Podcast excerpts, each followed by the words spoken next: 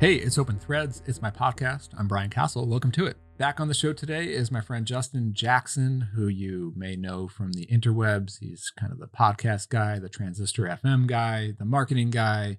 But we didn't talk about any of that.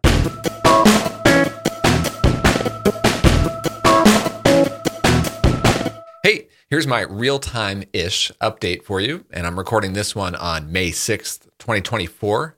First, I just want to say that once and for all, the name of this podcast, I'm sticking with the name Open Threads. you may have noticed I had briefly renamed it there uh, in early 2024. I was using the name Full Stack Founder. Well, long story short, I'm sunsetting that brand name and that website. It was a short lived project that just didn't quite stick. So, this podcast is back to its original name, Open Threads, from here on out. Okay, so uh, my So, as for my update, uh, you know, my main focus now continues to be instrumental products. That is my product studio where I partner with clients mainly on UI and UX work. And uh, I specialize in designing modern interfaces for SaaS companies. And I deliver my designs in the form of coded HTML and Tailwind CSS templates and components. So that's the uh, the main um, service that I've been working with a couple of clients lately on, and uh, it's something that I continue to uh, to really double down on the rest of this year. Other than that, I'm spending the rest of my time building out some new software products of my own to uh, to add to my small portfolio. My main SaaS product, Clarity Flow, continues to run smoothly uh, with my small team, and we're always working on some Im- improvements there. So that's my update for now. On to the show.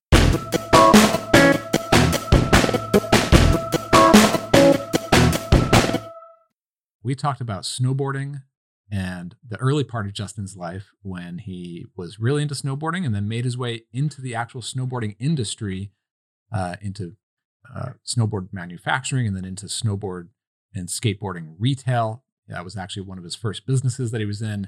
We talked all about that story and the lessons that he learned from that and how different, you know, running a, a retail shop and marketing like a snowboard brand is and maybe maybe drawing some kind of connections to our world here in the uh, in the software industry. So it was a good one. Let's talk to Justin about snowboarding.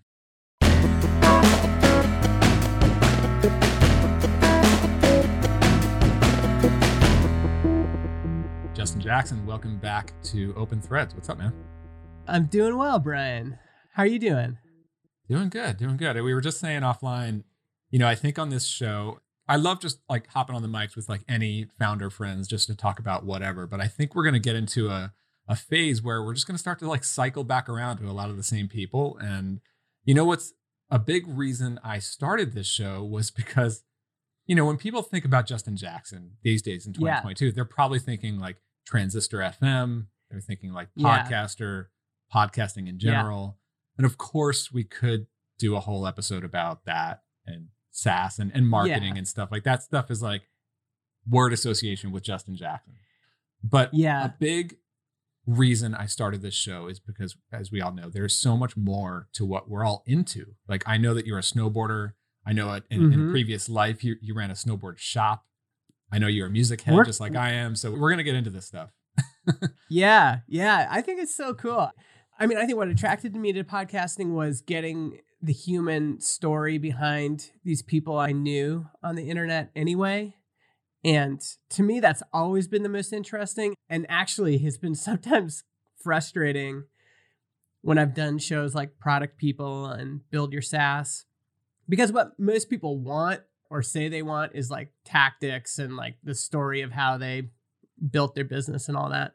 Yep. But all that other stuff is so interesting to me, what people are, you know, into on the side and totally. uh, and and you know i think that we are incredibly lucky to be in this industry. Like specifically like we have such a unique opportunity here. I don't think people quite realize this. I start to think about it a lot lately. All right like you're in canada you're on the other side of, of the continent from me and i have plenty yeah. of friends in completely other continents and countries and parts of the us completely different cultures different upbringings different yeah. interests and hobbies, different families. And the only thing that we happen to share is that we make software for a living. But other than that, like Yeah. everything is like completely different. and it's interesting, like just when it comes to snowboarding. Well, we have that in common too. oh yeah, we have that in common. But I think what's interesting is, you know, there's a time in my life where that was kind of one of the main things that defined my life. You know, in high school, I started snowboarding, I think when I was in grade nine, so Mhm. 14 or something. Had skied before. And, you know, and where you live, I- you're you're like close to some mountains. so I grew up in Stony Plain, which is about four hours from the Rockies. So we had a local hill that was just like a pile of garbage that had been turned into a ski hill. And then we had another one that was like in a river ravine. So really small. But then we would do big trips to Jasper or Banff. And so those were four to five hours away.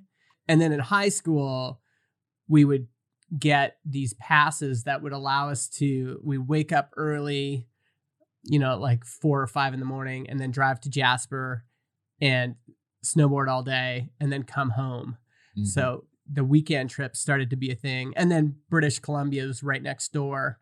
So once or twice a year, we would do these bigger trips with friends and go to Silver Star and Big White and all the mountains I live around now. So yeah, Yeah, I mean, I, that- I want to get into the snowboard shop in, in a minute, but like, so where you live now, is it like, uh, Yeah, we moved here for snowboarding. At least I did. We moved here 10 years ago and my kids were a lot younger.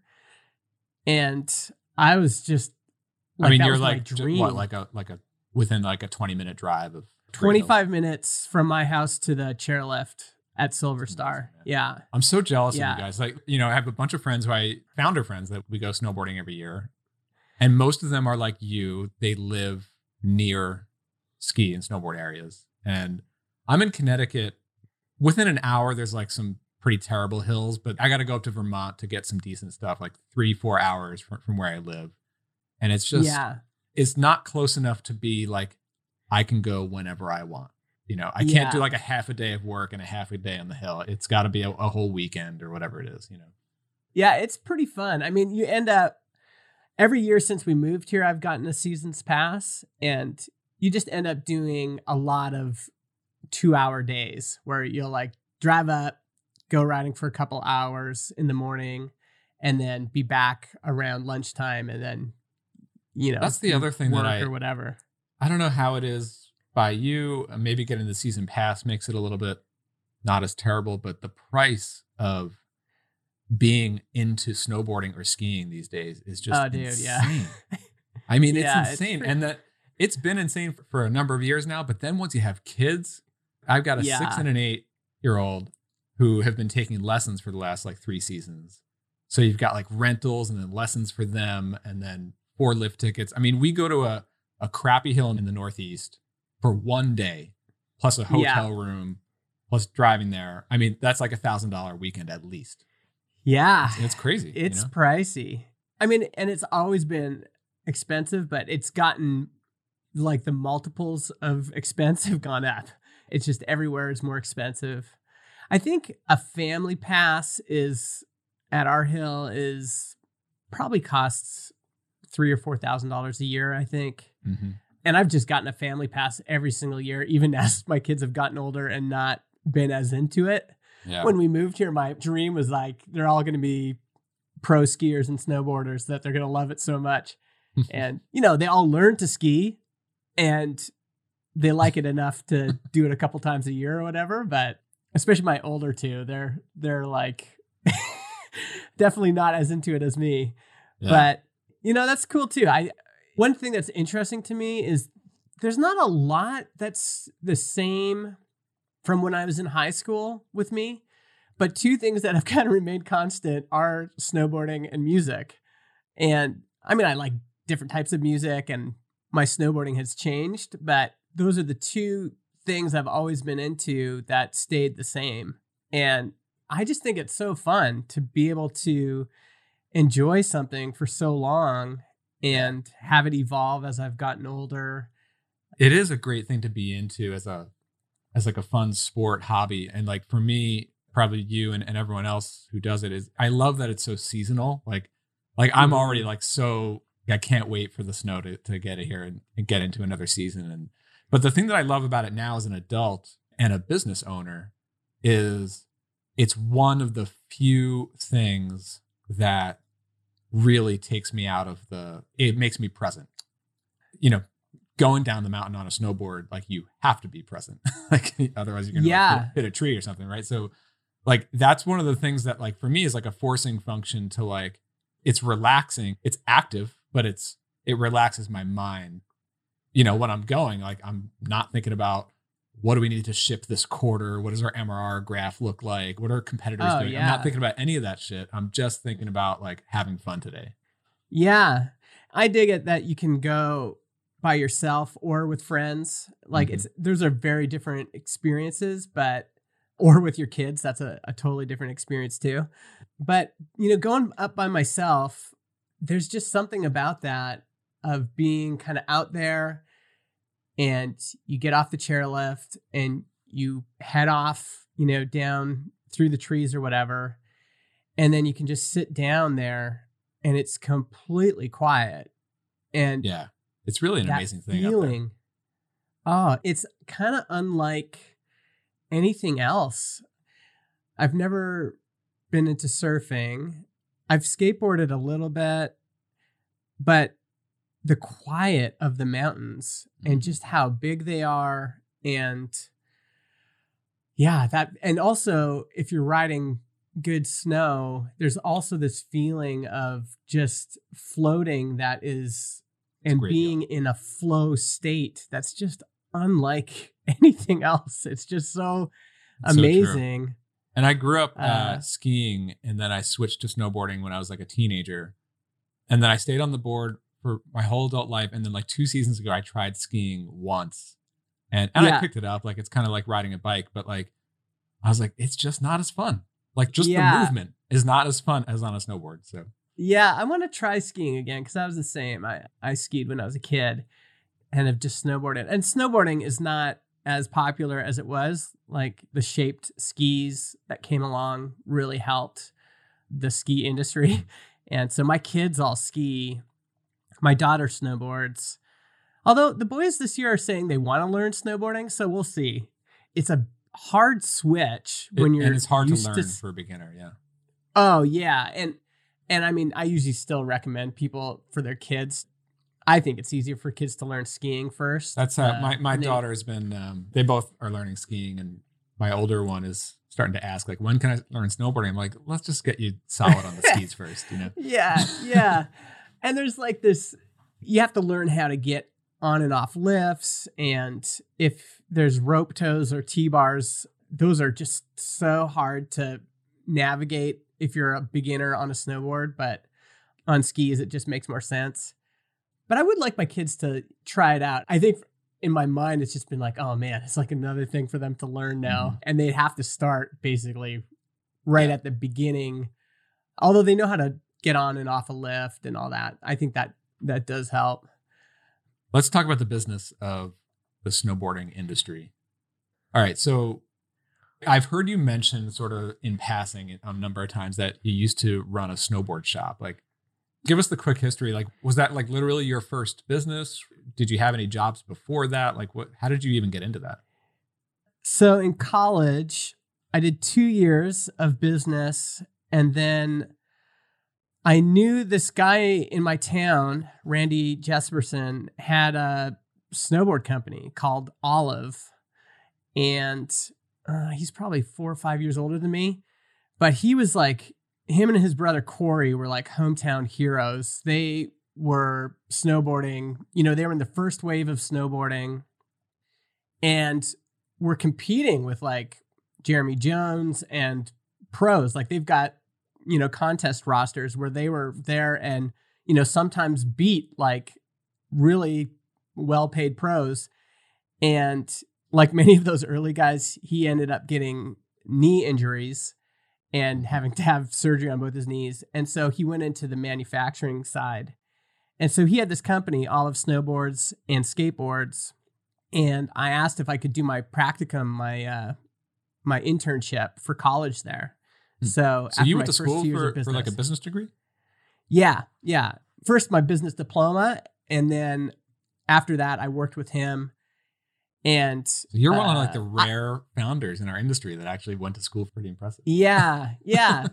and I always kind of joke that it wasn't that helpful, but there were parts of it that were helpful. And I think getting an excuse to talk to Randy and get him to hire me Mm. was, you know, it's an experience I'll never forget. And so, yeah, I did my internship with him. And then after I graduated, I continued on with him for another year, I think. So Uh, they and they start- are uh, they're a manufacturer of boards, or is it like a Yeah. retail shop? Yeah, manufacturing. Yeah. Okay. So that was like my kind of my introduction to the industry. Yeah, they're still around oliveskateboards.com. And by this point, his whole story was so interesting because he was like a really good snowboarder and then had these injuries and had to pivot. And then he started making these snowboards and because he was a snowboarder he and he was also just kind of engineering minded he knew how he wanted to build these and shape them and so he he was doing all of this by himself and then it got popular in Japan so he started building all these boards for Japan and was doing great but then there were so many orders that he had to hire somebody and they really messed up on an order and it almost bankrupted him as a company. Wow. And so I was the first person he'd hired since then.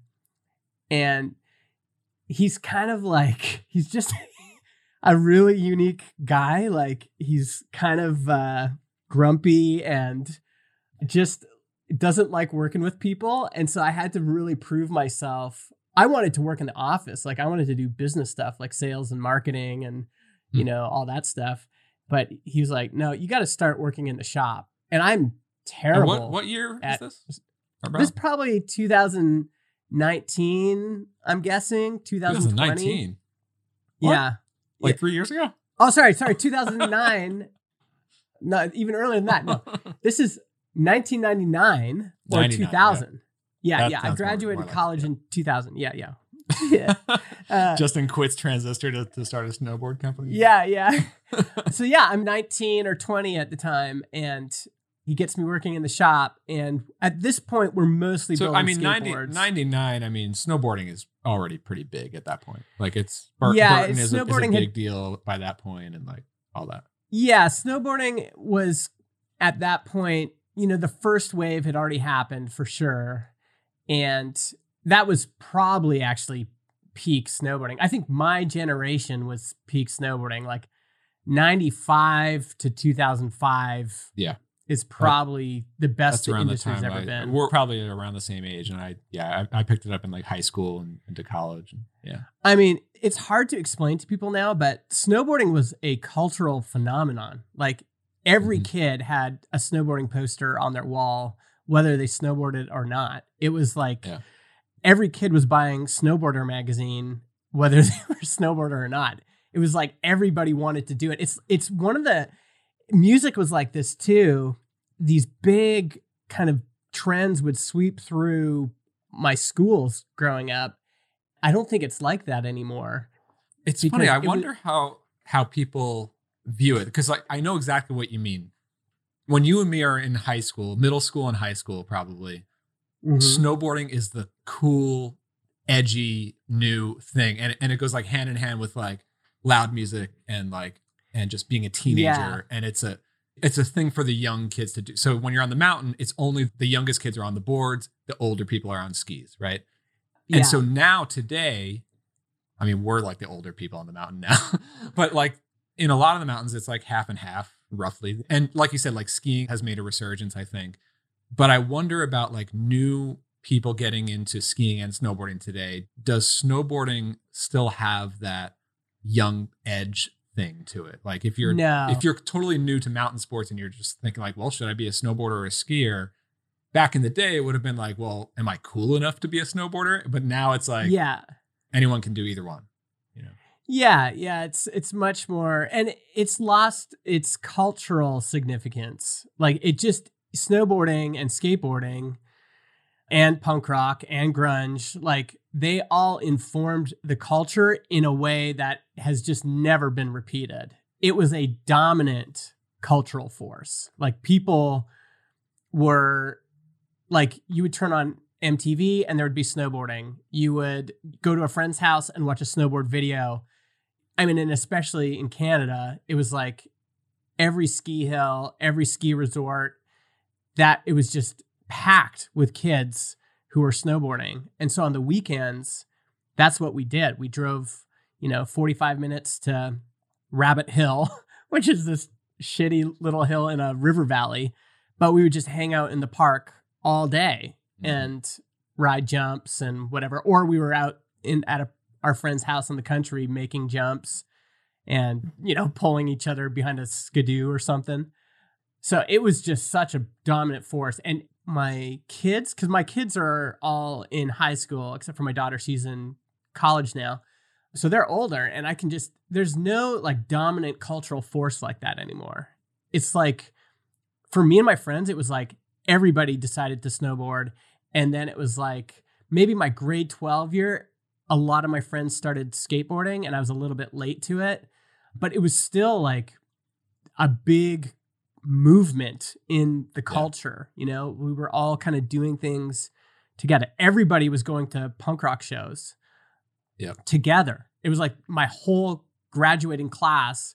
I mean, there was kids who listened to country music and stuff, but we had a big group that were like the snowboarders, the punk rock kids, the yeah. skateboarders. Like that was a, a defined group. I want to get into and, like the music side and, and maybe in the next uh, conversation here, but because yeah. it's, it's true, like that too played a huge role in the in the movement. We'll get into it in a minute, but the, I don't see the same sort of thing happening in music today. No, uh, no. Uh, but and, I, what I'm curious about is like how you went from okay, you're learning the ropes in the industry, working at, oh, yeah. Olive Snowboards, to how do you have your own shop? What does that look like? Yeah, so I mean, I got introduced to the industry. I got taken to a lot of events and trade shows. We were like going to Slam City Jam in Vancouver and meeting all these skateboard pros, but a lot of these skateboard pros are also snowboard pros. Olive started making snowboards again. And I was just kind of in it. You know, once I graduated, I was at the end of my business degree now. So I did my two year diploma, went back to get my full degree bachelor's degree in business. And I had just always dreamed of owning my own shop. And honestly, in terms of business in my town, like I didn't know anybody who was an entrepreneur bigger than Main Street. Like mm-hmm. Main Street, having a shop on Main Street was kind of, those were the only entrepreneurs I knew. And so I thought, well, if I'm going to start a business, I just kind of looking around me, what's available, what is possible, it was like, well, I got to start a Main Street business. And, you know, I'd met all of these other shop owners through Olive. And so I thought a handle on how it all worked. And I'd been on the supply side. So I knew, you know, how pre orders worked and how, you know, you'd get exclusives with different brands at the time and how you would apply for distributors and all that stuff. And so I thought, well, it, this would be a fun time to do it. And I teamed up with the initially it was like I was working a full-time job. And so we hired my brother to manage it, my younger brother, and I'm probably 21 at the time. And then my friend Adrian was a skateboarder and I had started my first business ever really was in grade 12 with him. We'd put on a rave together and actually done really well. And so another um, cultural force of the 90s. yeah, another cultural force of the 90s. And so it just seemed like, oh, this would be great. Adrian and I, you know, he's a skateboarder, I'm a snowboarder. I'd worked in the industry and it just felt like this is going to be a great combination. And, and the and idea, like, very, like location wise, you want to do it in your hometown where, where and, you were. And we wanted to do it in our hometown, which is probably a mistake because this was the area that that's like not that close to big mountains. Or yeah, it's we're like yes, Stony Plain and Spruce Grove are these bedroom communities. But to that could Edmonton. still work That's too. I mean, like like I grew up in uh in Long Island, New York, and then even up here in Connecticut, like there's plenty of snowboard and ski shops in the suburbs for, for these families who who buy stuff and Yeah. go take road trips, right? I think the problem was that Edmonton was still close enough. It was 30 minutes away. It's a city of 1.2 million people at the time, probably. And I mean, I've written a, quite a bit about the real deal. The shop was called the real deal. I've written about uh, quite a bit about, you know, the mistakes we made. And I think one is just ignoring people's natural momentum. So if you're a teenager in Stony Plain or Spruce Grove, on the weekends, if you're going to go shopping, you want to go to the big city. You want to go to Edmonton because it's exciting, right? It's you can hit a bunch of stores, you can go out to eat, you can cruise Whyte Avenue and you know all the the cool strips in Edmonton, and we just ignored that that natural momentum and thought that people would care about uh, like ideology like shop local, but Mm. people actually don't give a shit about that stuff. You know what I Yeah. mean? But it was fun. I mean, we yeah, so we started in 2001, I think, and I think it closed in 2005. How are, so like And- just logist like business wise, like how are you even able to? So it was like a brick and mortar store, right? Like you rented a Yeah, rented we a had- space, We had two locations, which was another mistake. and it's um, retail, right? So you got to like buy a bunch of inventory. Like, did you? What did you do? Like get a loan, Yeah. or how did that work? Yeah, it was tough. It was like because we were young, and so our initial location, you know, got it, got the location. Retail is like, especially when you think about starting a uh, internet business. Like I started Transistor with John. I think we each put in five grand, and like retail, you have to pay. It is so many, so much startup logistics like you're getting a lease on a place where you're you're usually charged per square foot and it's triple net which means you pay a square footage fee but then you also pay your gas your electricity your phone all that stuff and you're responsible for hooking all that up so we got a location and then you have to call up the gas company and get them to give you service but they're like, oh, well, we can be there in six weeks or whatever. And then you got to call the phone company and they got to come in. And meanwhile, you're calling, And you're like designing a shop. This is like a retail And- shop. yeah, and you're has getting to be- buying that has to look awesome. It's a it's a snowboard shop, right? Like yeah, you're buying fixtures, which are not cheap, you know, shelves and Crazy. display cases.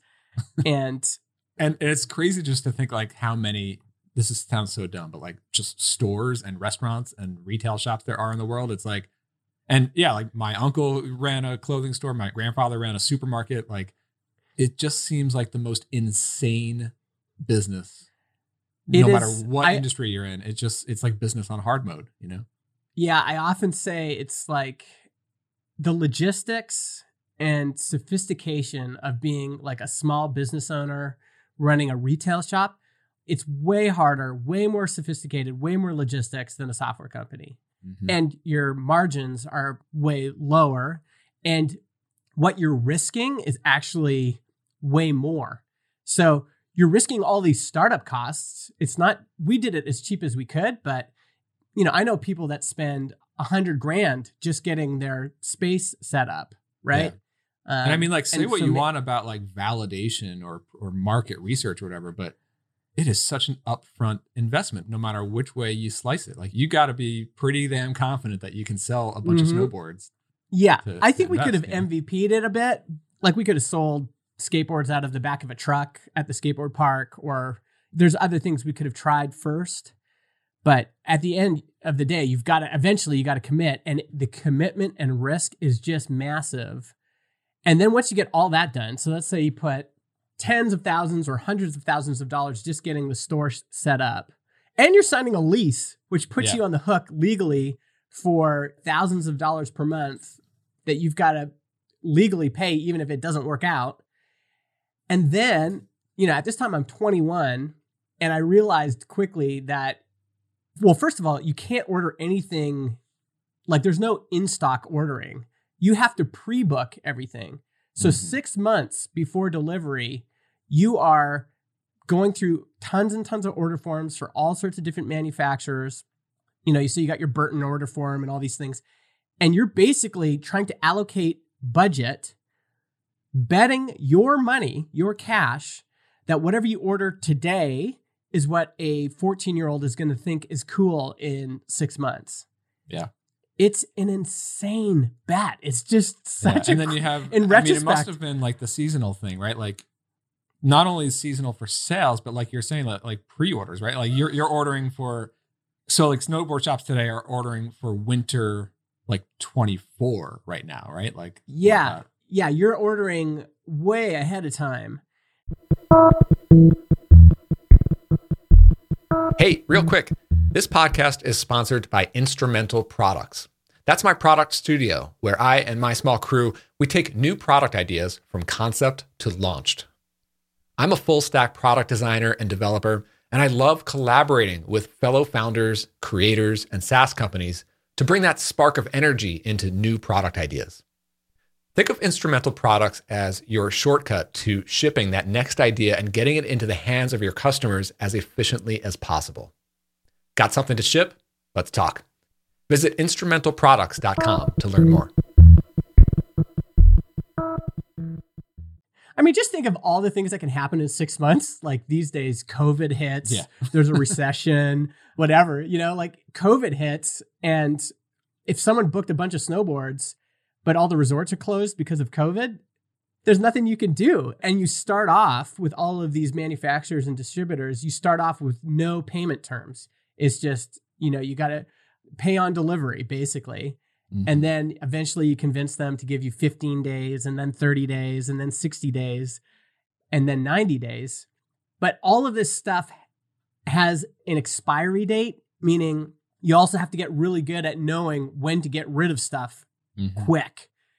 And even to the point where I don't think people realize how many retailers are often selling things for cost or under cost just because having it something sitting on your shelf too long is just death. Mm. If you have inventory that's just sitting there and you miss the window of opportunity to sell that thing, you've got to get rid of it quick because the next season's coming and you've got a bunch of deliveries that you Yeah. booked six months ago that are going to show up at your shop. And, and that's you can't have that's literally like cash you've already spent is sitting there on your shelf, so you have to you have to like yeah, get at least some of it back.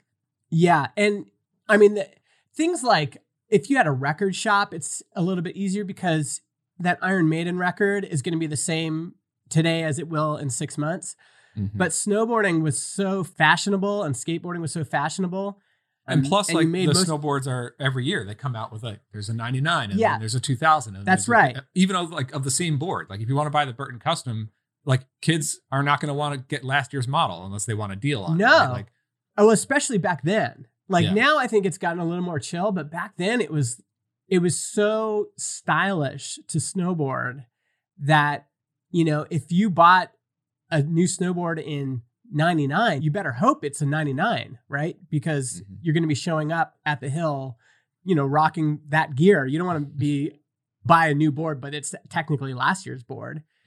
And the other thing is that I think a lot of people don't realize is that the hard goods in that business, which is snowboards and skateboards and bindings and boots and all that stuff, the actual core part of the sport, you actually don't make that much money on that. What you make money on is the clothes, the outerwear, the snowboard jackets, t-shirts, hmm. jeans, skateboard shoes, hats, accessories.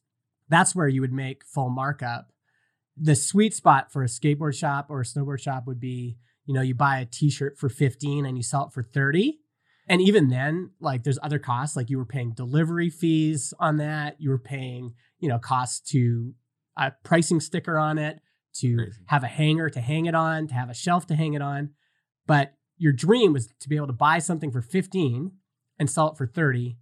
And then skateboards and snowboards could be like a 30% markup. So you might did you buy have any uh anything going in the summer? Like so you were doing skateboarding stuff too?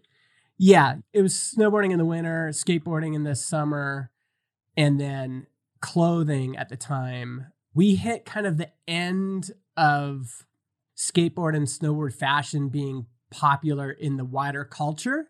Mm-hmm. when I was in high school, like almost every kid was wearing Etnies or Emericas or Lakai or a skateboard shoes.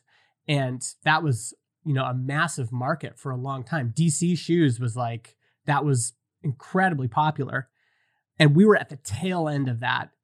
And also at the same time, previously skateboarding was all about exclusives. So you'd get an exclusive for Volcom and you were the only shop that could sell Volcom in your area, which was Mm. great for retailers because if you were a kid and you were just super into that brand, you would go to where wherever had that brand.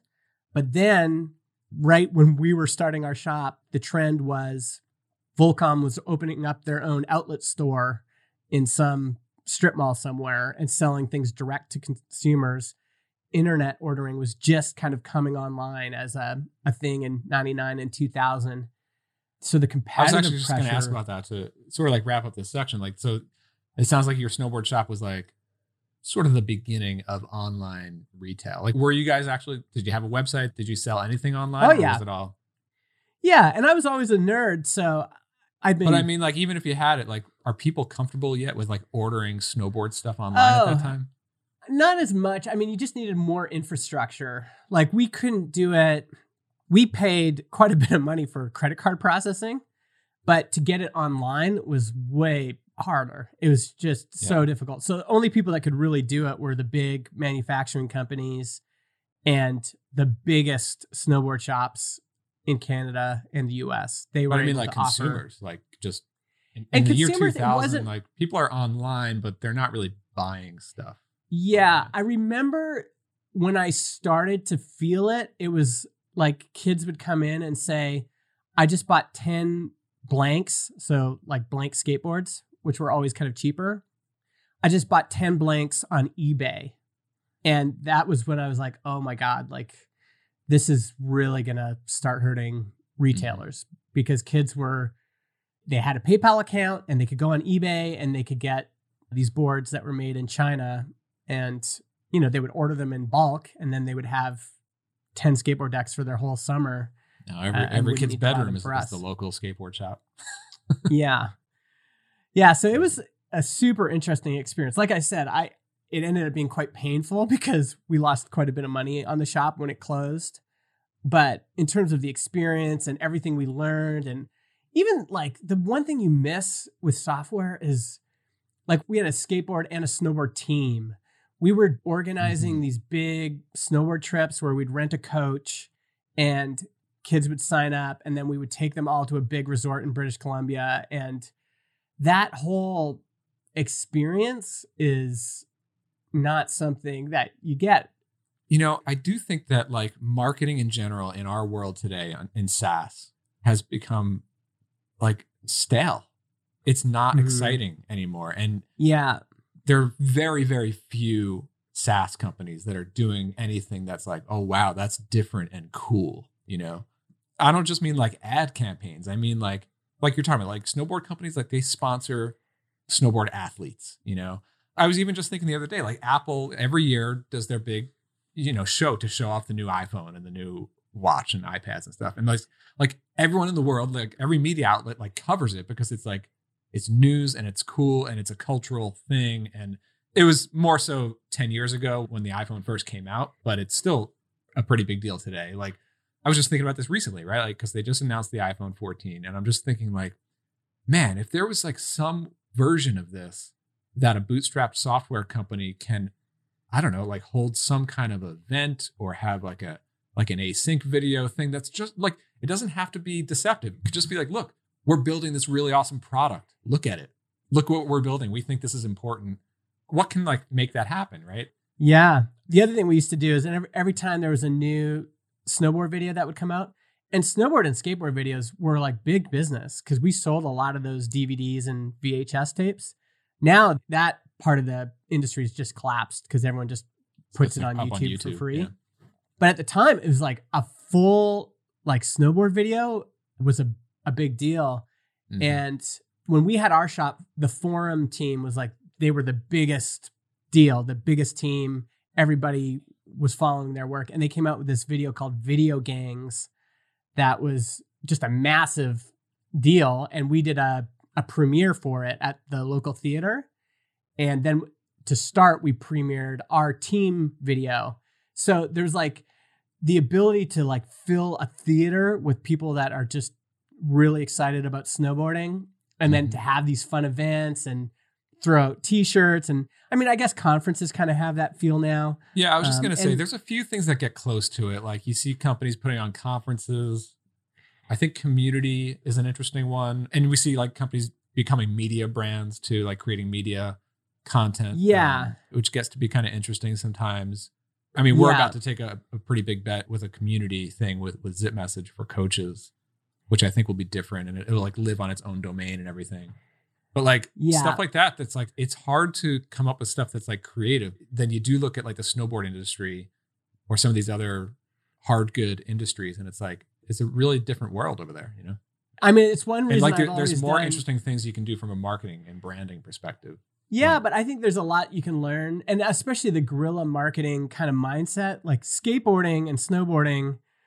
Mixed in there, there was some other cultures like the punk rock culture and the graffiti culture, but they invented guerrilla marketing. Like Shepard Fairey was a skateboarder and a graffiti artist that came mm-hmm. up with Obey, and it was just like something he was stenciling all over the place and people were like, "What is this What is that? Andre the Yeah. Giant sticker that I see everywhere and stencil I see everywhere?" And eventually, that became a brand because people would see it everywhere, like every city, every subway. It just spread, and I mean, with Transistor, we've done. I've always done stickers and I've always done T-shirts, and whenever I can, I source new artwork that I think is fun and cool, and we just do print on demand through Printful. I think more software companies should do that. You can have a Yeah. full like swag shop. You know, I I I, just give a, give stuff away. I did uh, some t-shirt runs with, uh, not runs, like on demand with with Printful. Yeah. Message. but I, I haven't really like executed like a thing where we have like a like a distribution of, of those. Like, Yeah, Uh, yeah. We have a little online store that I send to people, and I just tell them to like just pick what they want, and then let me know, you know, what that's going to be. But I mean that, and I wrote about this. A lot of my my lessons from the snowboard industry I wrote about in this book, this little book called Jolt, and swag is one of the chapters. And in every job I've had, giving away T-shirts and hats and stickers has paid back dividends multiple times Mm. because you get someone like Arvid who's wearing a transistor hat and he'll post photos of it all the time and people will be like hey that's a transistor hat we get so many mentions and people just talking about us because we're sending people t-shirts and hats and stickers. And that was something i learned from the snowboard industry. That was just what every snowboard company and every snowboard shop did is we all had our own for our shop we had our own t-shirts we had our own hoodies we had our own hats we had our own stickers and we had our yeah, own You skateboards. gotta, you gotta like represent it, and you have like this audience that like they start to self-identify with like like if I'm gonna put on a T-shirt or wear a hat of something like there's got to be something Yeah. deeper than just buy from this company. It's like I like that co- like this company speaks to me as a person, so I'm gonna go wear it. You know. Yes, exactly. Yeah. And I mean, it also taught me you have to do it tastefully and you have to do it in a way that you want to make t shirts that people actually wear. But yeah, so I learned all that through that, through snowboarding. It's, I think there's lots of, I wouldn't replace that experience for the world, even though at the time closing the shop was painful. yeah, I, I can imagine. Well, it was really cool to hear that story, man. Let's just kind of uh, roll into the next one. We're going to talk about music because it's so related.